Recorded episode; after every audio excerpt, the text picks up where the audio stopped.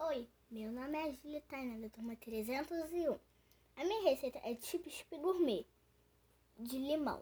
Vamos pre- precisar de um litro de leite, quatro limões, um envelope de suco de limão, uma lata de leite condensado, uma lata de creme de leite, uma colher de sopa de liga neutra. Para fazer, bata tudo no liquidificador por três minutos. Para colocar no saquinho, use um funil.